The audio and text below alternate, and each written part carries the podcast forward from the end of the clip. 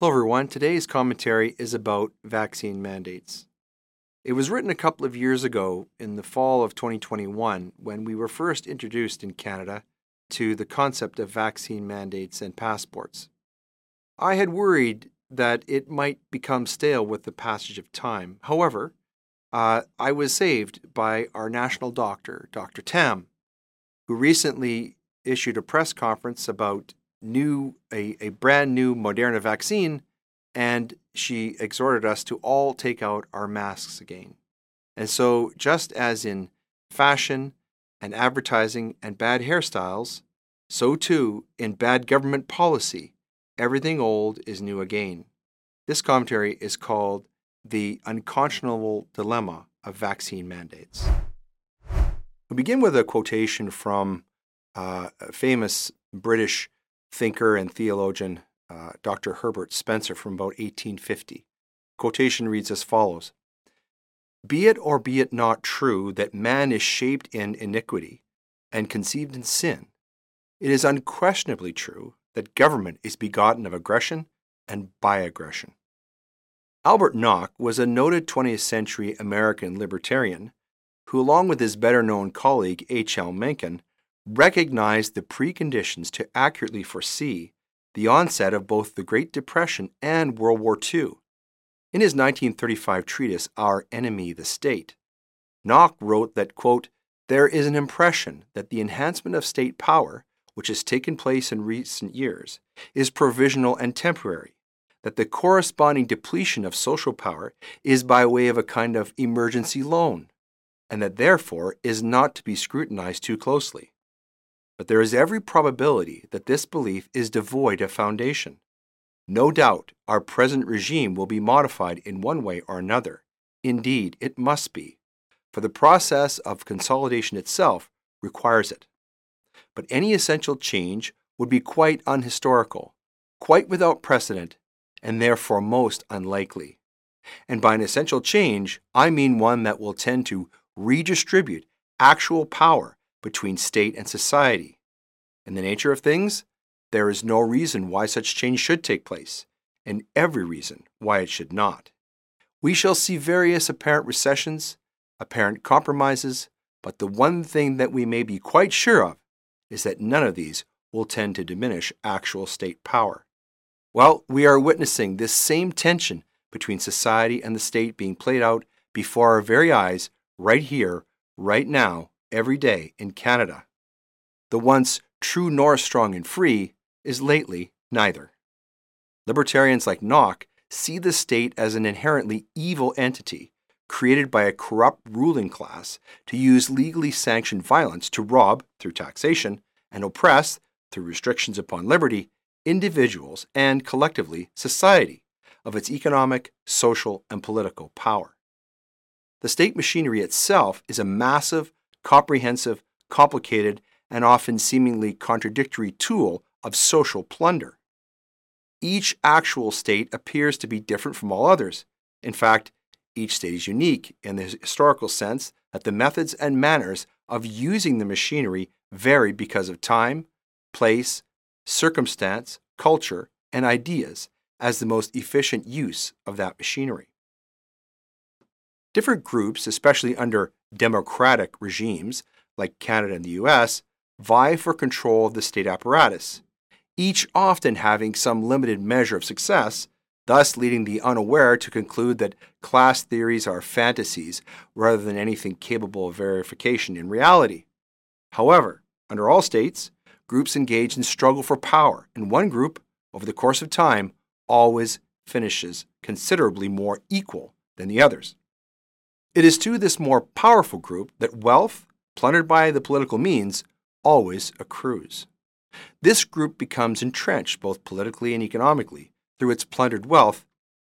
As the entrenchment becomes more and more secure, and the plunder, stemming from the power of taxation and the granting of privilege, begins to move systematically from the exploited class to the entrenched exploiting class, it becomes reasonable and logical that we begin to call the exploiting group a ruling class or elite. Those who do gain access to the state apparatus and become adept in supervision of the political means except in the most placid of times when they can afford luxury and sophistication of the noblesse oblige, generally are an unlikely lot to be tolerant or in any way chivalrous in their methods of administration, especially in times of emergency. In such turmoil, those most adept in the use of political means will take advantage of the situation to further solidify the class position of both themselves and their peers. As economist F.A. Hayek famously pointed out, it is an almost inevitable process of the worst rising to the top. Can there be any better explanation for the massive growth of our own federal government under one who is, by any metric, the most inept, unethical, leftist, and elitist prime minister in Canadian history? Justin Trudeau made some truly horrific comments on Quebecois television in which he questioned whether good vaccinated Canadians should be forced to tolerate the unvaccinated. Quote, We are going to end this pandemic with vaccination. We all know people who are deciding whether or not they are willing to get vaccinated, and we will do our very best to try to convince them. However, there is still a part of the population fiercely against it. They do not believe in science or progress, and are very often misogynistic and racist. It is a very small group of people, but that does not shy away from the fact that they take up some space. This leads us, as leader and as a country, to make a choice. Do we tolerate these people? Over 80% of the population have done their duty by getting the shot. They are obviously not the issue in this situation. End quote. These comments from the leader of the Canadian ruling class, who represents only their interests, cuts to the heart of the matter. They also reveal the true source and purpose of the vaccine mandates imposed upon Canadian workers. The vaccine mandate is a politically expedient abuse of state authority to consolidate power in the Prime Minister's office by identifying political dissidents and launching a focused attack upon the Canadian working class. Here again is the state versus society conflict, by which the state seeks to expand its power by attacking and usurping individual autonomy. How is this affected? Of course, the state comes in the guise of a beneficent protector, which demands control over every aspect of our lives in exchange for security. It is largely in this way that the progressive conversion of social power into state power becomes acceptable and gets itself accepted. Faced with a pandemic, the state has said to society, you are either not exercising enough power to meet the emergency or are exercising it in what I think is an incompetent way, so I shall confiscate your power and exercise it to suit myself. The state thus turns every emergency into a resource for accumulating power to itself, always at the expense of social power.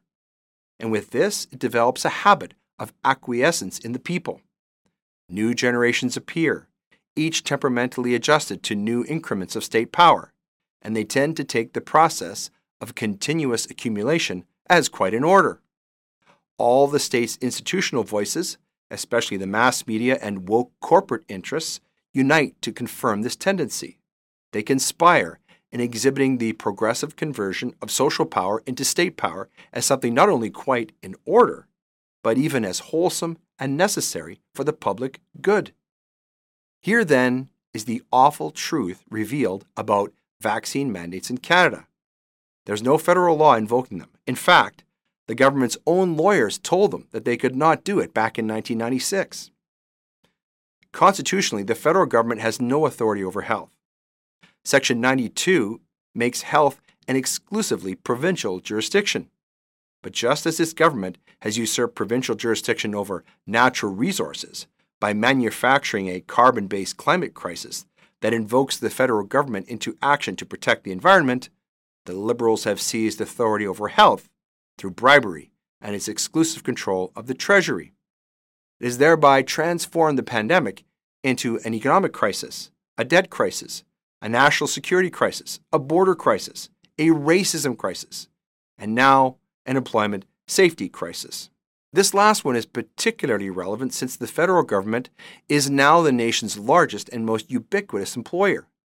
It should therefore be obvious why the public and private employer enacted vaccine mandate policies targeted the Canadian middle class, the poor, the indigent, the elderly, prison inmates, unskilled laborers, and the unemployed, have no economic or political power to be seized. The uber rich and ruling political class are similarly unaffected, since their support is assured and thus not in jeopardy. But workers at companies like CN, CP, WestJet, Air Canada, CNRL, Imperial Oil, TELUS, CBC, BDC, universities, health workers, physicians, and others are all highly skilled, experienced, talented, loyal, and valuable. Each of them were produced by and then plucked from society via a market selection process which emphasized and compared their competing individual characteristics and qualifications. They accepted situations with these employers at the opportunity cost of not following other career paths. They worked hard, they were advanced, they were promoted, given raises and titles. They made their employers wealthy and successful. Many of them were the same first responders celebrated for their courage, sacrifice, and dedication during the first wave of the pandemic. But now, suddenly, their individual characteristics are irrelevant. The employer wants only one thing and makes continuation of the employment relationship wholly conditional upon it get jabbed or else. This is nothing less than a shocking, vile, extortive, and abusive betrayal of Canadian workers. These are the very best Canadians. They are the ones who have educated themselves, acquired skills, contributed to RRSPs, volunteered their time and money to worthy charities, coached and administered youth sports, served on local school boards, bought homes, and raised families. They are all among the class of highly skilled tradespeople or professionals whom our country has been trying to produce and import for decades. Some of them are anti vax, but they are all pro freedom. They claim the God given right to decide what does or does not enter their bodies. They assert the ancient doctrine of informed consent and support cite the Nuremberg Code and the Canadian Charter of Rights and Freedoms. Meanwhile, they are involuntarily placed on something called an unpaid leave of absence, a sort of employment purgatory, during which they are neither working or terminated. They turn to their unions to grieve this assault, only to discover that their unions will not help them. It seems that they have already received an expert opinion from their legal counsel telling them that the employer is within its rights, and so there is no point in taking the matter before an arbitrator. While this was going on, the federal government legislatively disqualified them from applying for employment insurance. Here again is the extortive influence of the state, using the levers of power to manipulate and intimidate society into compliance. This, then, is the awful dilemma that the unvaccinated faced to trade their liberty and the integrity of their own bodies for the security of a job that allows them to support their families and to acquire and to maintain personal property. This transcendent choice was explicated in a September 2021 letter penned by Dr. Eric Payne, an eminent pediatrician, to Dr. Deena Hinshaw, who was at that time the Chief Medical Officer of Health for the province of Alberta. In 20 pages of brilliantly clear prose, copiously documented both medically and legally, Dr. Payne amplified the historical, medical, and political significance of the doctrine of informed consent. Essentially, once the individual permits the state to dictate what is done to their bodies, that is the end of personal autonomy. No Charter of Rights or Nuremberg Code can ever bring it back. Informed consent is a watershed, and this is precisely the point. In September of 2020, Justin Trudeau delivered a speech to the UN in which he endorsed the World Economic Forum's Great Reset, during which he described the COVID 19 pandemic as providing the quote, opportunity for a reset. End quote. The WEF believes in global governance and in global wealth redistribution, arguing that capitalism is inequitable. Ironic, given that collectively its members are responsible for that system. Trudeau has been a keynote speaker at the WEF twice since becoming Prime Minister. Deputy PM and Finance Minister Freeland and former Bank of Canada Governor Mark Carney are listed as members of its Board of Trustees. One of its earliest supporters was the late Canadian globalist Maurice Strong. The Great Reset Initiative was the theme of the WEF's 2021 meeting held in Lucerne, Switzerland. The initiative argues that the pandemic and climate change demonstrate the need for global governance because individual nations are incapable of addressing them effectively or equitably under capitalism as it now exists. Here again is precisely what Nock wrote about 90 years ago, but taken to a new extreme. No longer can individual sovereign nation states exist. Just as the individual and society were too weak and inept to deal with the state's manufactured emergencies, now we must have a world government, a global state, to govern post nation states, which is how our PM has described Canada, a nation without a core identity. So the UN Agenda 2030 is indistinguishable from the Great Reset. Its mantra is, You will have nothing and you will be happy. To get there, it is necessary to first dismantle capitalism by disarming, dispossessing, and destroying the once strong and free Canadian working class.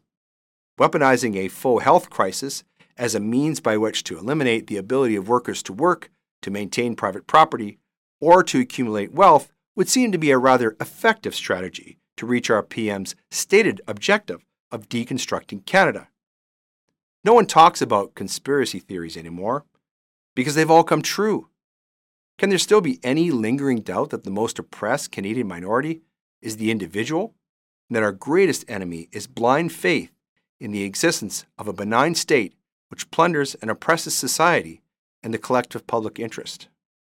H.L. Mencken perhaps best expressed this perilous state of affairs back in 1926. Quote, the state has taken on a vast mass of new duties and responsibilities. It has spread out its powers until they penetrate to every act of the citizen, however secret. It has begun to throw around its operations the high dignity and impeccability of a state religion. Its agents become a separate and superior caste with authority to bind and loose and their thumbs in every pot. But it still remains, as it was in the beginning, the common enemy of all well disposed, industrious, and decent men. I challenge you to consider that quotation in the context of the modern Canadian state.